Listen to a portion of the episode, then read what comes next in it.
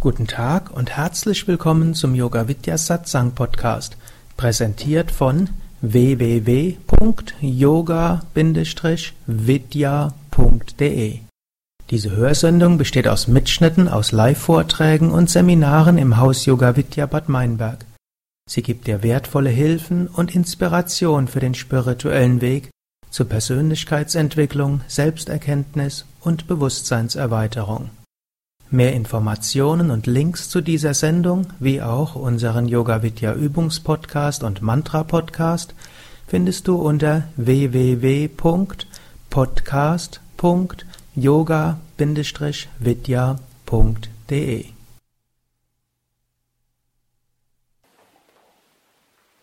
Wenn wir im Yoga diesen Gruß Om Namah Shivaya verwenden, dann drückt er aus, dass wir uns bewusst werden wollen, dass im Inneren von jedem von uns das Göttliche wohnt. Nama heißt Gruß, Shiva heißt Shiva, hm? Shiva heißt Shiva, selbst, hm? Shiva heißt wörtlich der Liebevolle, der Gütige. Hm? Shiva steht für das Göttliche. Und Om Namah Shivaya heißt, wir wollen uns bewusst werden, dass in jedem das Göttliche wohnt. Auf einer relativen Ebene muss man sich dann manchmal irgendwie auf verschiedene Weise auseinandersetzen. Das ist ja das Faszinierende an dieser relativen Welt. Wir haben Karma auszuarbeiten, Dinge zu lernen, Lektionen zu lernen. Wir haben vielleicht eine Mission auf dieser Welt zu erfüllen, kleinere, vielleicht auch größere. Und dazu muss man dann natürlich auch auf anderen Ebenen wirken. Aber es ist immer wieder gut, sich zu vergegenwärtigen, ja, in jedem steckt dieses Göttliche drin. Und inmitten dem ganzen Drama des täglichen Lebens oder der Komödie des täglichen Lebens, manchmal ist das Leben eine Komödie, manchmal ist es ein Drama, manchmal ist es eine Tragödie, manchmal ist es ein Abenteuerroman, manchmal ist es die persönliche Einstellung, die das zum einen oder zum anderen macht. Aber inmitten von all dem können wir uns bewusst werden, wir, die äußeren Dinge sind alles Rollen, die wir annehmen und auch andere annehmen. Eigentlich bleibt hinter allem die eine unendliche kosmische Wirklichkeit. Das ist so ähnlich wie ein Traum. Angenommen, wir träumen. Können wir uns ja einfach mal vorstellen, nehmen wir an, wir würden jetzt einen schönen Traum haben, wir wären hier im Yoga-Vidya-Center Köln, hätten gerade meditiert und ihr würdet mir zuhören und ich würde einen Vortrag geben. Das träumen wir jetzt gerade. Dann kann man erst mal überlegen, wer, was, wer sind alle die Traumfiguren? Die Traumfiguren sind alle Manifestationen des einen Träumenden. Die Bewusst-, das Bewusstsein von jedem Träumenden ist das, oder von jeder Traumgestalt ist das Bewusstsein des Träumenden. Gibt es keinen Unterschied. Des Weiteren, woraus besteht die ganze Traumwelt? Angenommen, wir würden jetzt träumen, woraus wird das Wasser bestehen? Aus den Gedanken des Träumenden. Ich könnte mich trotzdem dabei nass machen im Traum und angenommen, im Traum kommt dann plötzlich ein Tiger und der, sein Biss könnte auch wehtun. Nichtsdestotrotz, woraus besteht der Tiger? Auch aus den Gedanken des Träumenden. Und wozu träumen wir überhaupt, wenn wir sowieso wir selbst uns manifestieren als der Traum? Warum träumt man überhaupt? Das können wir jetzt philosophisch beantworten, wir können es psychologisch beantworten und letztlich können wir es nicht wirklich beantworten. Die Psychologen und die Biologen, die haben dort die verschiedensten Konzepte. Eines ist, um die Erfahrungen des Wachbewusstseins irgendwo zu integrieren in das, was wir bisher gemacht haben und dass wir vielleicht, Freud hätte gesagt, um Wünsche auszuleben, die wir uns im Wachzustand nicht trauen und um Botschaften uns zu geben, die wir uns im Wachzustand nicht genehmigen. Und so gibt es Verschiedenes. Also jedenfalls irgendeinen Sinn hat der Traum schon. Wir wissen es nicht genau und manchmal sind auch Träume so, dass sie uns Empfehlungen geben für die Zukunft. Also die Traumwelt hat irgendeinen Sinn, ohne dass man das im Traum selbst weiß. Das ist auch wichtig zu verstehen. Also angenommen, wir wären jetzt in einem Traum, dann hätte unser Traum schon irgendeinen Sinn, aber wir könnten das im Traum nie so ganz sicher rauskriegen. So, und jetzt gibt es eine Philosophie, die nennt sich Vedanta, und die behauptet, unser Wachzustand ist nichts anderes als ein Traum. Und das träumt jemand. Und dieser jemand wird manchmal als Brahman bezeichnet, manchmal auch als Shiva oder als Brahma. Und wir sind wie Traumgestalten in diesem kosmischen Traum. Jetzt können wir gerade mal überlegen, angenommen es wäre so. Was hieße das? Das hieße zum einen, dass die Bewusstheit von je, das Bewusstsein von jedem und von uns wäre das Bewusstsein dieses Träumenden. Diesen Träumen könnte man auch als Gott bezeichnen oder als absolutes oder als kosmisches Bewusstsein. Jeder von uns wäre dieses kosmische Bewusstsein. Im Grunde genommen würde die ganze Welt woraus bestehen? Aus seinen Gedanken. Das Kosmische würde das Ganze so träumen. Unsere Bewusstheit wäre das und letztlich die, das ganze Universum, das existiert, wäre ein Traumuniversum von diesem. Und warum gäbe es die Welt, wenn das jetzt so wäre, dass ein Traum wäre? Ja, aber was ist der Sinn von dem Ganzen?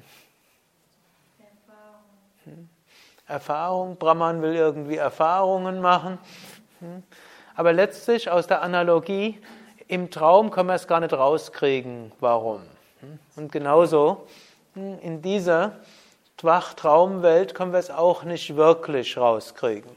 Obgleich natürlich die Meister probieren, uns irgendwelche Antworten zu geben, sagen so, Lila ist das Spiel Gottes.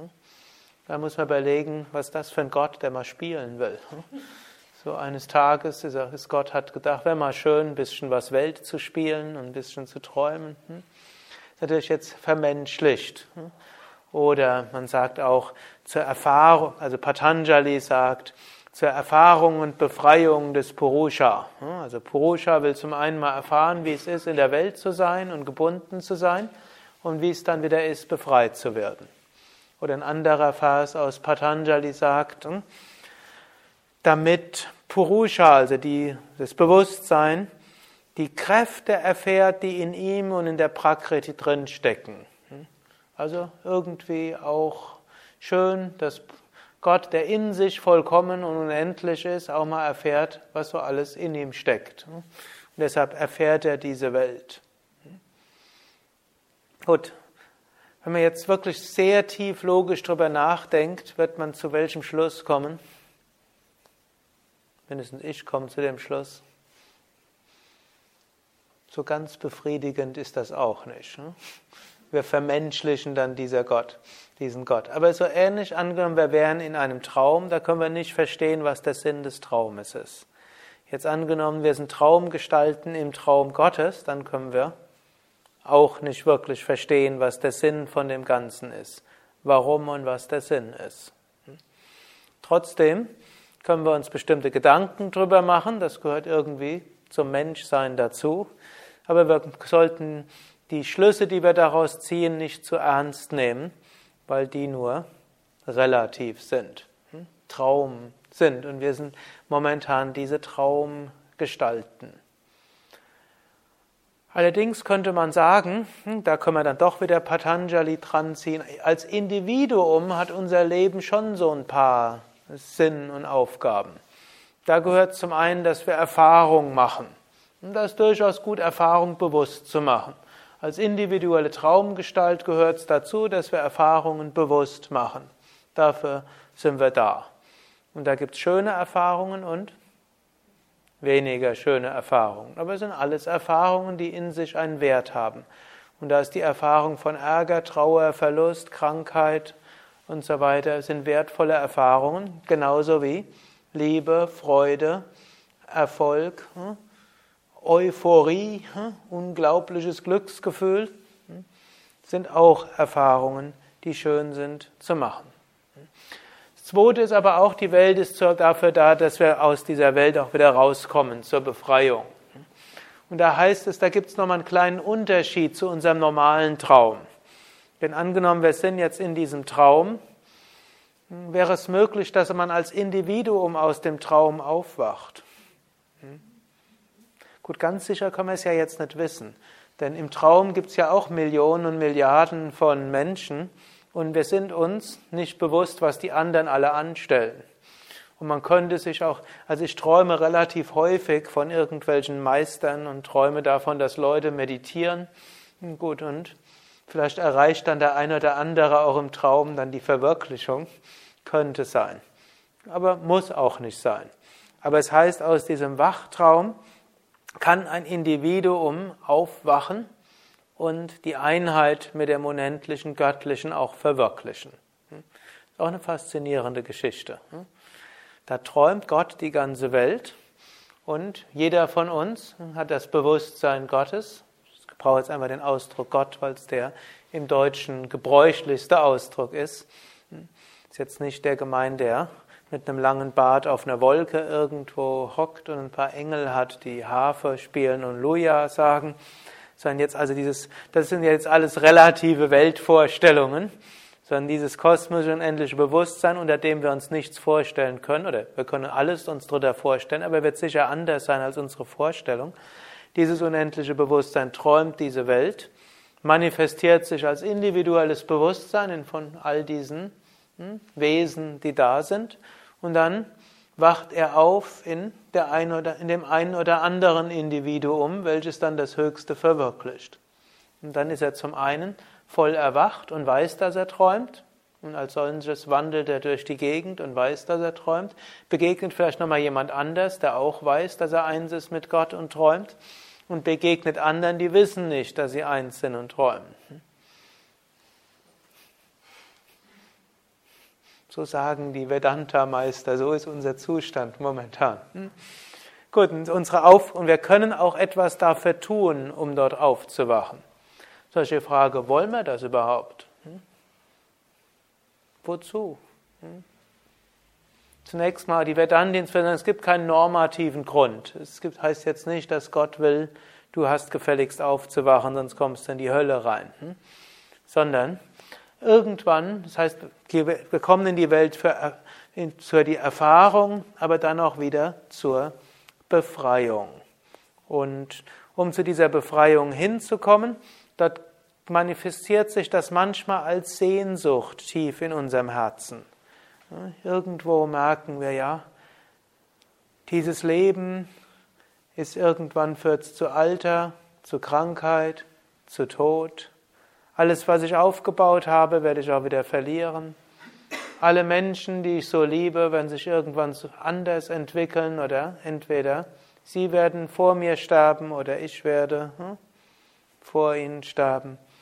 So schön Liebe ist, letztlich, wir sind ja für eine beschränkte Zeit auf dieser Welt, hm, gibt es nicht etwas Höheres? Kommen und gehen, werden und vergehen, kleine Freuden, kleines Leid, manchmal große Freuden, manchmal großes Leid. Und dann erwacht im Menschen irgendwann die Sehnsucht hm? nach etwas Höherem. Gibt es etwas Ewiges? Gibt es etwas Unendliches? Gibt es unendliche Freude?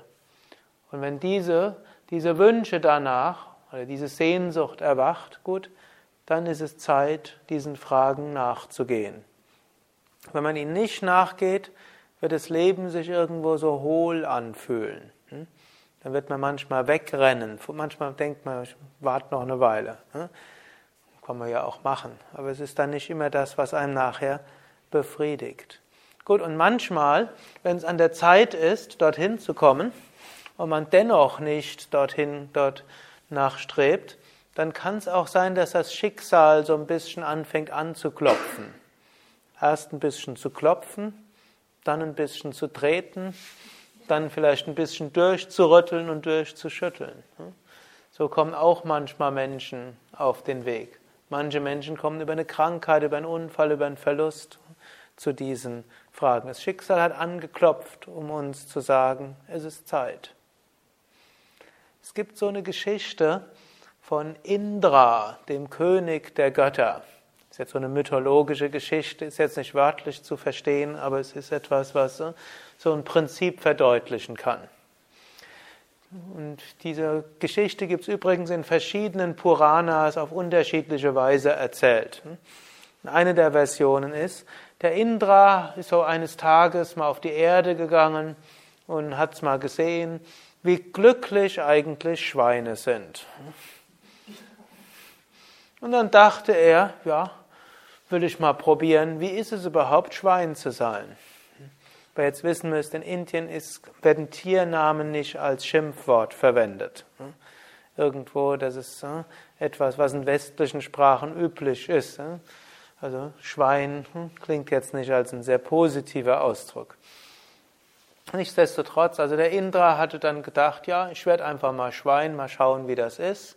Und dann sagte er so zu so ein paar seiner Diener als Himmelskönig, hat er ja einige Diener gehabt und hat gesagt, ja, wenn er mich wieder braucht, dann holt mich. Und wenn ich dann nicht freiwillig gehe, dann sorgt dafür, dass ich zurückkomme. Gut, und so inkarnierte er sich als ein prächtiger Eber. Natürlich erst ein Ferkel und dann so ein Eber. Und als Eber hat er dann Das, ja, das kommt gleich. Aber, hm? Er hatte eine wunderbare Sau zur Frau und hm, zeugte dann Ferkel. Hm? Und dann fühl, er fühlte sich wunderbar in diesem also Eber.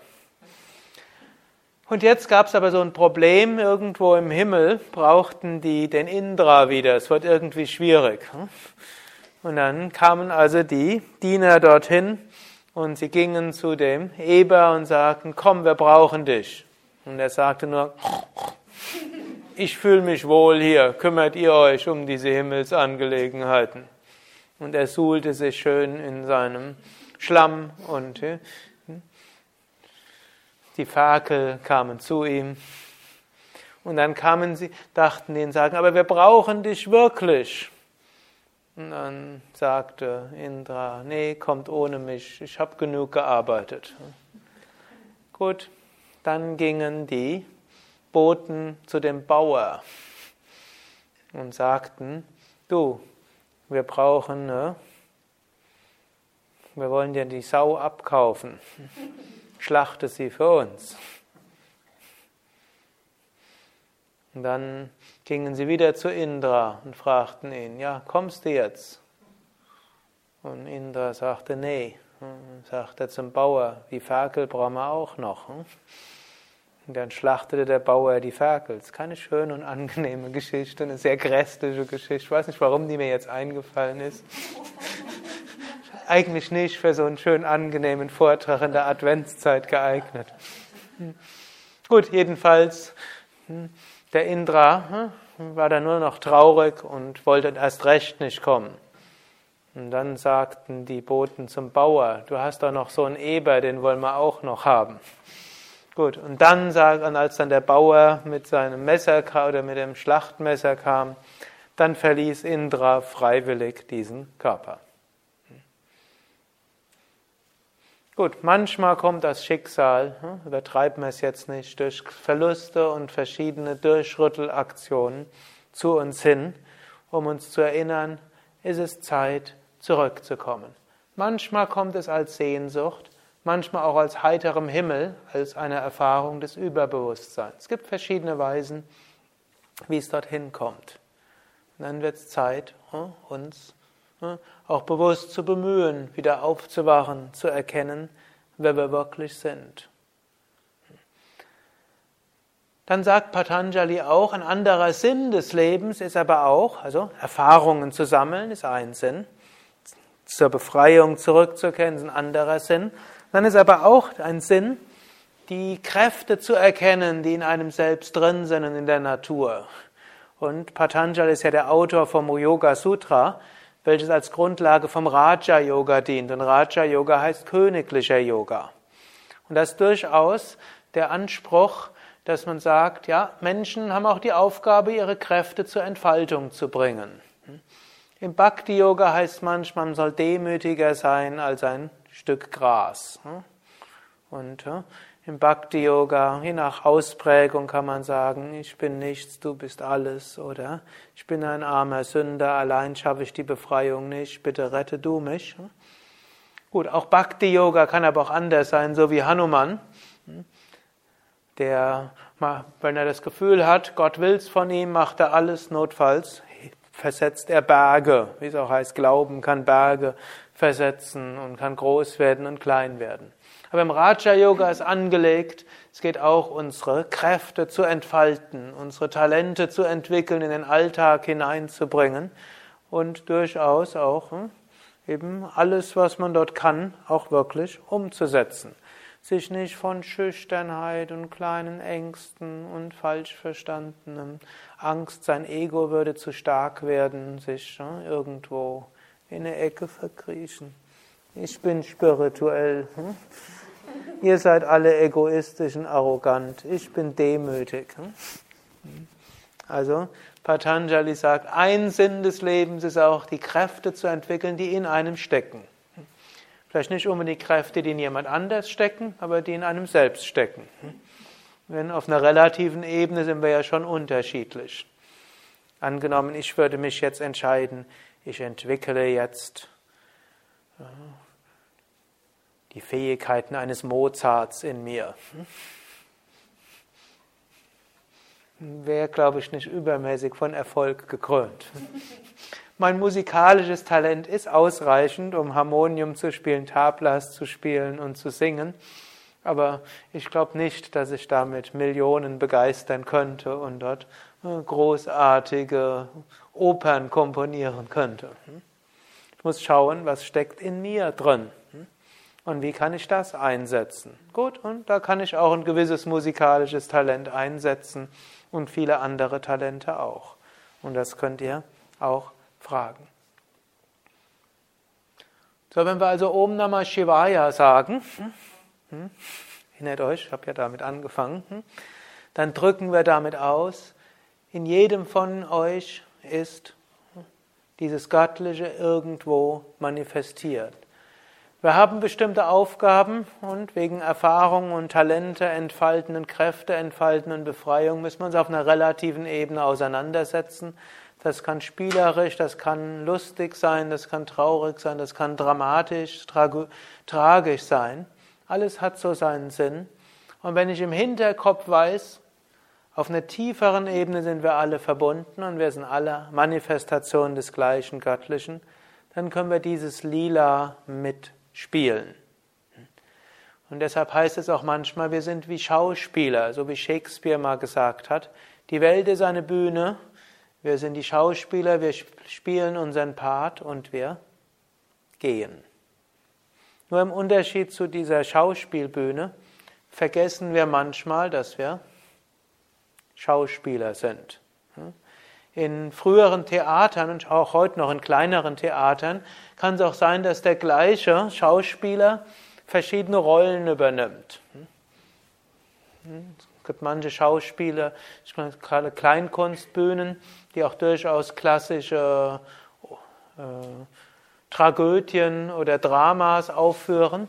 Und das sind dann nur vier oder fünf, aber die spielen zwanzig bis dreißig Rollen. Auf eine gewisse Weise spielen wir ja auch in diesem Leben jede Menge Rolle. Manche von euch spielen die Rolle von der Yogalehrerin und danach von der liebevollen Mutter, dann von der vielleicht leidenschaftlichen Ehefrau oder der Streitsüchtigen, vielleicht auch beides, mal die eine Rolle, oder der Harmoniesüchtigen oder der Chefin, die streng ist und vielleicht im nächsten Moment der freundlichen Freundin. Und so viele verschiedene Rollen haben wir, die wir spielen. Aber es ist immer die, der gleiche Brahman, der sich dort manifestiert. Wir sollten nur nicht vergessen, dass das Rollen sind, die in diesem kosmischen Drama, in diesem kosmischen Lila wichtig sind. Aber wir sind nicht diese Rolle. Und da kann man durchaus auch Emotionen, Gefühl reinbringen. Gute Schauspieler spüren durchaus denjenigen, den sie verkörpern. Aber auch hier habe ich schon so ein paar Interviews mit Schauspielern gehört. Das ist durchaus unterschiedlich.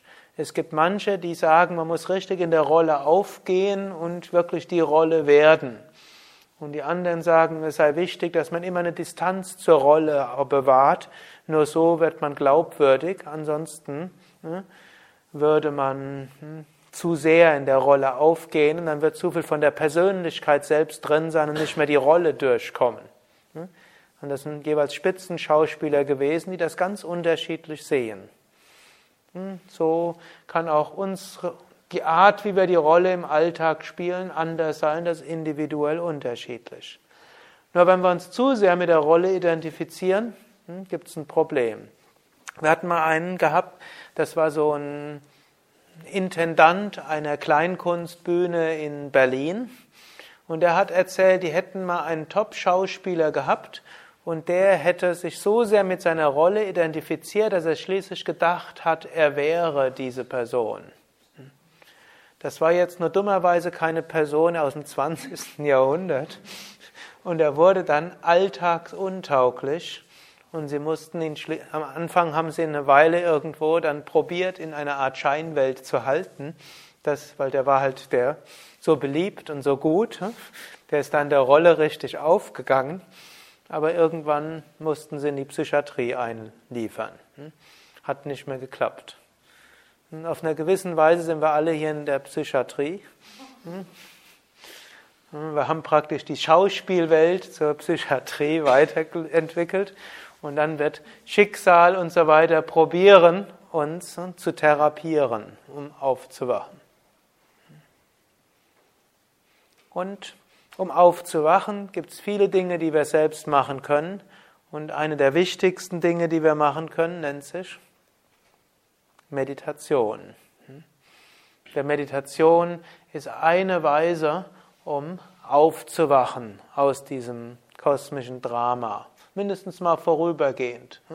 Solange wir noch nicht unsere Mission erfüllt haben und solange wir noch nicht die Erfahrungen gemacht haben, die wir machen müssen, werden wir halt weiter auf der Welt sein. Und solange wir noch Erfahrungen machen wollen, können wir auch weiter da sein. Es gibt auch, Yogis gehen ja dann noch dazu davon aus, es hört nicht mit dem Tod auf. Das wäre ja einfach. Dann spätestens im Tod hört diese ganze Geschichte auf. Aber Yogis sagen, es dauert noch länger.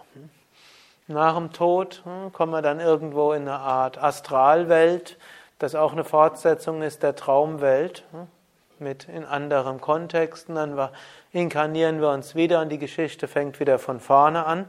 Wir machen neue Erfahrungen, haben wieder eine Mission zu erfüllen. Wir verhaften uns wieder, wir vergessen es wieder und sterben irgendwann wieder. Falls jemand von euch gerne immer wieder wiedergeboren will, dann sagen die Schriften, kein Problem. Solange wir weiter inkarniert werden wollen, inkarnieren wir uns auch weiter, denn eine der Aufgaben ist eben, uns auch die Erfahrungen zu geben, die wir gerne machen wollen. Übrigens heißt es in dem Kontext auch, dass jeder Wunsch, den wir mal hatten, der muss auch irgendwann in Erfüllung gehen. Glücklicherweise nicht alle im physischen Leben.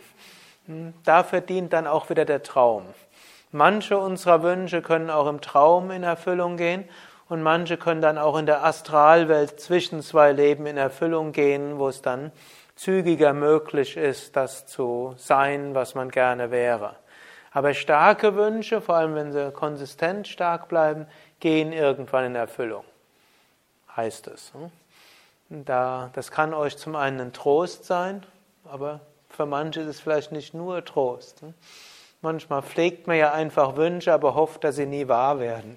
Kennt ihr das? Auf der einen Ebene hat man einen Wunsch, auf der anderen Ebene denkt man, ja, ich kann ja den Wunsch ruhig haben, er wird eh nicht wahr. Gut, aber dann ist es vermutlich auch kein ganz so starker Wunsch, dann reicht es vermutlich auch aus, dass man im Traum ihn erlebt oder in einer Vorstellung mal oder vielleicht auch irgendwann mal selbst ein Schauspiel voll dabei ist und dazu guckt oder auch vielleicht mal ein Schauspiel anguckt und sich so sehr identifiziert mit dem, der genau das lebt, was man gerne leben würde. Auch dabei kann man die Lektion lernen. Mensch kann auch lernen, indem er andere beobachtet.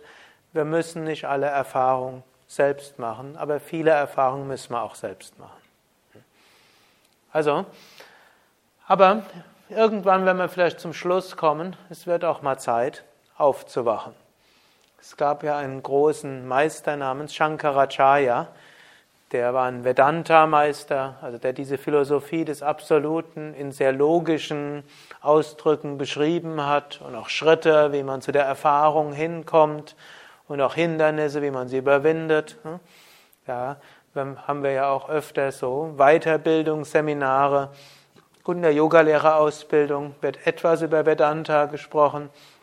Haben wir aber so neuntägige Weiterbildungen, wo wir da mehr drüber gehen, ob wir über Vivekachudamani oder Atma Bodha oder Upanishaden. Gerade Atma Bodha oder Vivekachudamani sind so Texte, wo man sehr tief geht. Aber unter anderem sagt er so an einer Stelle, wieder wirst du geboren, wieder wächst du, wieder wirst du alt, wieder wirst du gebrechlich, wieder stirbst du, wieder geboren, wieder aufwachsen, wieder. Jede Frau, die du siehst, war schon mal deine Mutter. Jeden Mann, den du siehst, jeder Mann, den du siehst, war schon mal dein Vater. Jeder, den du siehst, war schon mal deine Geliebte und dein Geliebter und dein Kind. Wann hast du genug davon? Das ist auch eine interessante Vorstellung. Könnt ihr mal überlegen, ob vielleicht der Chef, den euch so nervt, vielleicht im früheren Leben euer Vater war. Oder vielleicht euer ungezogener Sohn, der jetzt endlich mal Rache üben will für die Einschränkungen, die er früher von euch erfahren musste. Eine interessante, mindestens Denkspielerei, die einem vielleicht anderes Verständnis geben könnte. Oder wenn er manche eurer Mitmenschen nicht versteht, könnt ihr mal überlegen, angenommen, wir hätten in einem früheren Leben eine andere Beziehung gehabt, würde das die, unsere jetzige Beziehung vielleicht erklären.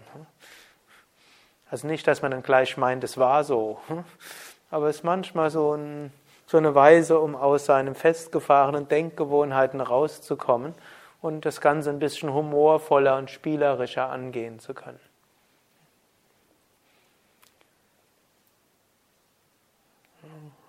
Können wir überlegen, wann wollen wir rauskommen? Und ein Mittel, um dort rauszukommen, ist eben die Meditation. Natürlich, Meditation hat noch zahllose andere Wirkungen. Meditation wird ja schon seit vielen Jahren, sogar Jahrzehnten untersucht. Gerade in den letzten zwei, drei Jahren sind noch, haben es eine ganze Menge von Studien über Meditation auch in die Zeitungen und Zeitschriften geschafft. Sogar der Stern hat vor kurzem so irgend so eine Titelgeschichte über, ich glaube, war über Stress geschrieben und da wurde über Meditation, ge das war der Spiegel. Der Spiegel hat über Meditation geschrieben und empfohlen, Sport und Meditation, vor allem die Kombination, also nicht gleichzeitig, aber hintereinander, ist das Optimale, um mit Stress umzugehen. Außerdem hat man festgestellt, wer regelmäßig meditiert, in dem wird irgendein Teil des, Fond, des hm, präfrontalen Kortex größer und das ist der Teil, der einem hilft, Emotionen besser steuern zu können. Also wer meditiert hat, kriegt eine höhere emotionale Intelligenz. Außerdem steigert es die Kreativität. Außerdem werden dabei irgendwelche Stresshormone abgebaut und Immunsystem wird verbessert. Man lebt länger, wenn man meditiert. Man ist zufriedener. Ah, und außerdem wird das Zentrum, das für Mitgefühl verantwortlich ist, wird größer. Also wir werden mitfühlendere Wesen, wenn wir meditieren. Wir werden liebevollere Wesen, wenn wir meditieren. Wir können Krankheiten besser heilen. Und jetzt könnte ich da noch Ewigkeiten vorschwärmen. Also es gibt so eine ganze Menge positiver Wirkungen von Meditation. Übrigens, ein großer Teil dieser Wirkungen kommt, ob wir denken, die Meditation war tief oder auch nicht. Da hat der Kabat-Zinn eine Reihe von Büchern auch veröffentlicht. Er hat ja Meditation in Stressmanagement-Kliniken in Amerika eingeführt. Also was wir hier als psychosomatische Kliniken bezeichnen, bei Burnout-Syndrom und äh, psychischen Beschwerden oder psychosomatischen Krankheiten, da gehört dann Meditation immer dazu. Und er hat, ich habe mal so ein Interview mit ihm gelesen, da hat so gesagt, diese positive Wirkung der Meditation und Heilwirkung der Meditation tritt nach unseren Studien unabhängig auf, ob der Mensch denkt, er meditiert gut oder auch nicht. Taucht auf, ob der Mensch konzentriert ist in der Meditation, ob er das Gefühl hat, er döst in der Meditation, ob er das Gefühl hat, sein Geist wandert wie wild in der Meditation, ob er in der Meditation trotz aller Bemühungen einfach nur plant oder in die Vergangenheit geht. Er hat so die interessante These aufgestellt, in der Meditation geschieht genau das, was der Mensch braucht. Wenn er irgendwo reflektieren muss, dann wird er in der Meditation sich nicht davon abhalten können, zu reflektieren. Wenn er mal ein paar Minuten planen muss, dann wird er in der Meditation den Tag planen, egal was er sich vorher vorgenommen hat. Wenn er Mangel an Schlaf hat, wird er in der Meditation dösen und den Schlaf so nachholen. Die erfahreneren Meditieren kennen das vermutlich. Dann kommt man so in die rein und irgendwo kommt so eine Art Traum und man ist nicht ganz konzentriert, man fühlt sich irgendwie angenehm wohlig, nachher kommt man wieder raus, man weiß nicht genau, wie lang die Zeit war und woran man gedacht hat, aber irgendwie ist man erfrischt, regeneriert und kann jetzt angenehm den Tag gehen. Gut, also auf der Ebene ist Meditation schon gut, gibt uns, unser Geist macht genau das, was er doch braucht, aber in der Meditation natürlich der Sinn vom Spirituellen her ist ja jetzt nicht, besser mit Stress und Burnout-Syndrom umgehen zu können und auch nicht nur kreativer zu werden, um in einer neuen Arbeitswelt besser bestehen zu können und mehr Geld zu verdienen und mehr Energie zu haben. Gut, das sind gute Nebenwirkungen. Erinnert euch daran, ein Sinn des Lebens ist, seine Kräfte zur Entfaltung zu bringen. Da hilft Meditation auch. Aber das Wichtigere ist, irgendwann hilft uns Meditation, Körperbewusstsein zu transzendieren. Wirklich zu erfahren, ich bin nicht der Körper. Emotionales Bewusstsein zu transzendieren, zu erkennen, ich bin nicht die Emotionen. Persönlichkeitsbewusstsein zu transzendieren. Ich bin nicht diese Persona. Wer Lateinisch kennt, weiß, was Persona ist. Maske. Unsere Persönlichkeit ist eine Maske, mit der wir hier in diese Welt reingehen.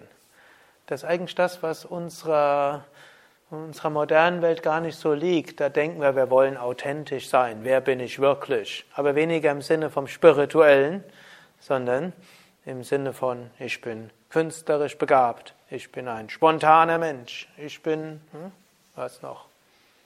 Man kann noch vieles überlegen, aber eigentlich, wenn man ausreichend nachdenkt, bin ich das wirklich? Hm? Irgendwo merkt man, eigentlich nicht.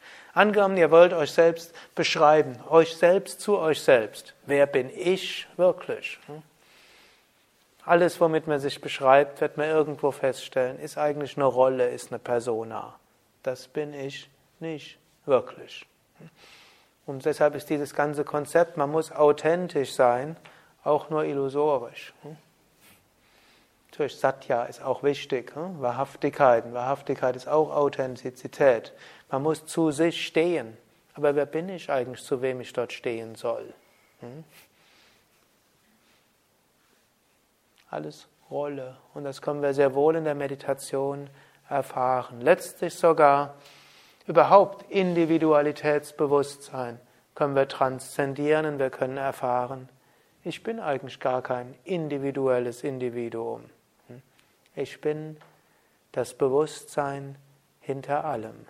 Ich bin letztlich der Träumende, der diese Welt träumt. Solange wir noch Aufgaben haben, selbst wenn wir dann mal aufgewacht sind in der Meditation, im Überbewusstsein, solange werden wir dann auch wieder zurückkehren und dann werden wir praktisch so wie eine Art luzide Träumer sein. Luzides Träumen heißt, man weiß, dass man träumt und träumt trotzdem weiter. Und dann ist man nicht, braucht man keine Angst haben. Man weiß, ich träume, aber irgendwo der Traum soll noch weitergehen, der hat irgendwo seine Funktion und ich habe da auch meine Funktion und deshalb träume ich mal weiter.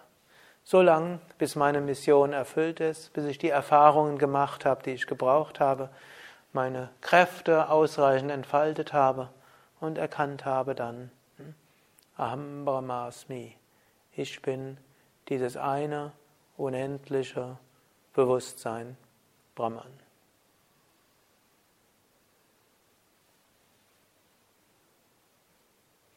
Habt ihr Fragen?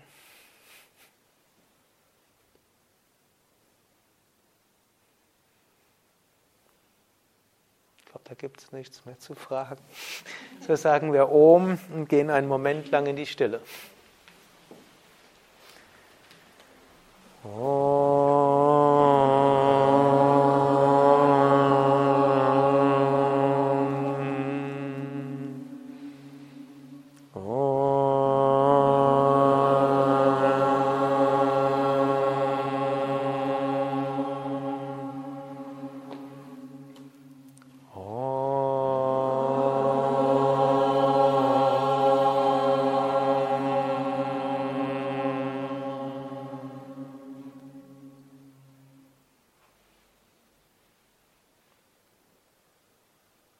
Spüre, wie der Körper da sitzt. Und sei dir bewusst, ich bin nicht beschränkt auf den Körper. Ich bin das Bewusstsein hinter dem Körper.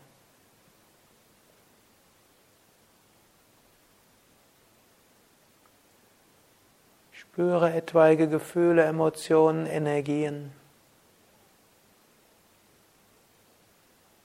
Und werde dir bewusst, ich bin nicht beschränkt auf Energien, Gefühle, Emotionen.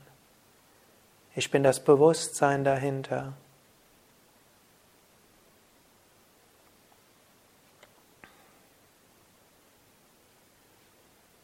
Werde dir bewusst, dass du für diese Welt einen Körper hast, Emotionen hast, eine Persönlichkeit hast, dass aber all das wie eine Rolle ist. Und es ist gut, dass du diese Rolle spielst und so Erfahrungen machst.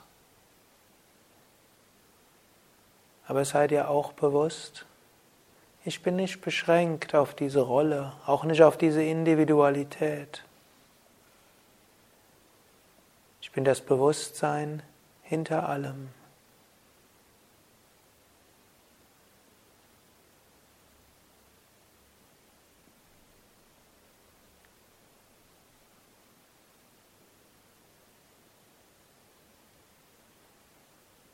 Vielleicht bleibst du ein paar Minuten einfach dort als Beobachter deiner Rollen und deiner Identitäten. Oder vielleicht ist dein Bewusstsein jetzt auch bereit, sich auszudehnen und einen Moment lang zu spüren. Ich bin das Bewusstsein hinter allen Individuen. Ich bin das Bewusstsein in dem ganzen Universum. Als Individuum bin ich Teil des kosmischen Bewusstseins. Stille.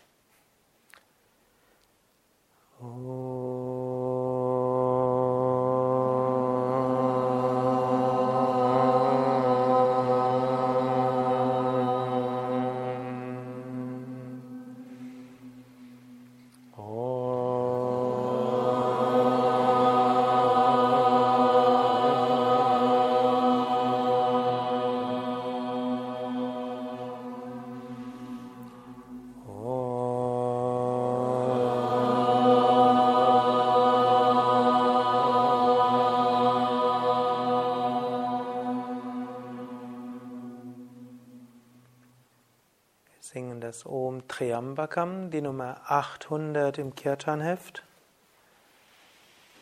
Ein Ausdruck des Gefühls der Einheit ist letztlich auch die Liebe und das Gefühl des Wohlwollens.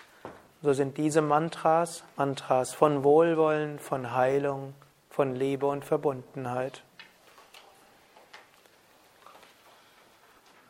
Om Triambakam Yajamahe Sugandhim Pushtivatanam Varvarukamiva Bandhanan Mrityo Mukshiyamamritat Om Triambakam Yajamahe Sugandhim Pushtivatanam Varvarukamiva Bandhanan Mrityo Mukshiyamamritat Om Triambakam Yajamahe Sugandhim Pushtivatanam Varvarukamiva Bandhanan Mrityo Mukshiyamamritat Om Sarvesham Swasti Bhavatu Sarvesham Shantiya Bhavatu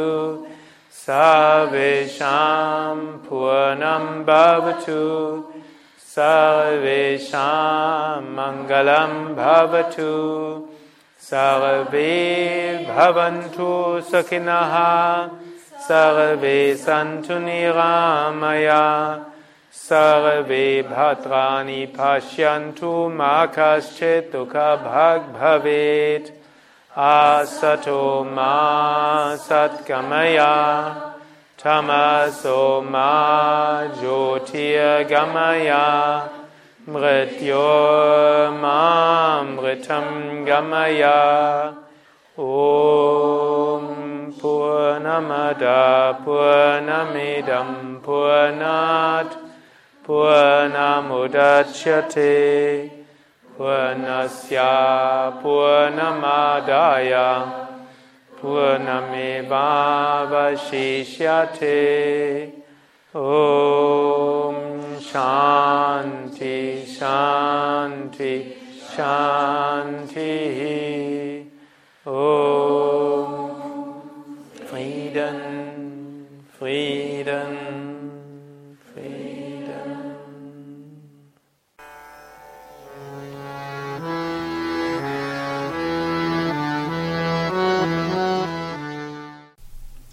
Dies war also die aktuelle Ausgabe des Yoga-Vidya Satsang Podcasts, präsentiert von w w w punkt yoga vidya punkt d e. Das ist y o g a v i d y a punkt d e. Mehr Informationen und Links zu dieser Sendung, wie auch unseren Yoga-Vidya Übungspodcast und Mantra-Podcast findest du unter w w w punkt podcast punkt yoga vidya punkt d e. Podcast schreibt sich P O D C A S T yoga vidya punkt d e. Mehr Informationen für den Weg von Yoga und Meditation erhältst du unter unserer Website. Da findest du auch das Seminarprogramm der Yoga-Vidya Seminarhäuser im Westerwald und im Teutoburger Wald, Bad Meinberg, das Kursprogramm der fünfzig Yoga-Vidya Zentren und die Adressen von über zwölfhundert Yogalehrern. w w w punkt yoga vidya punkt d e. Über Kommentare freue ich mich, insbesondere natürlich auf iTunes und auf podster punkt d e und meinem Blog w w w punkt blog punkt yoga vidya punkt d e. Bis zum nächsten Mal, alles Gute, herzlichst Sukadev.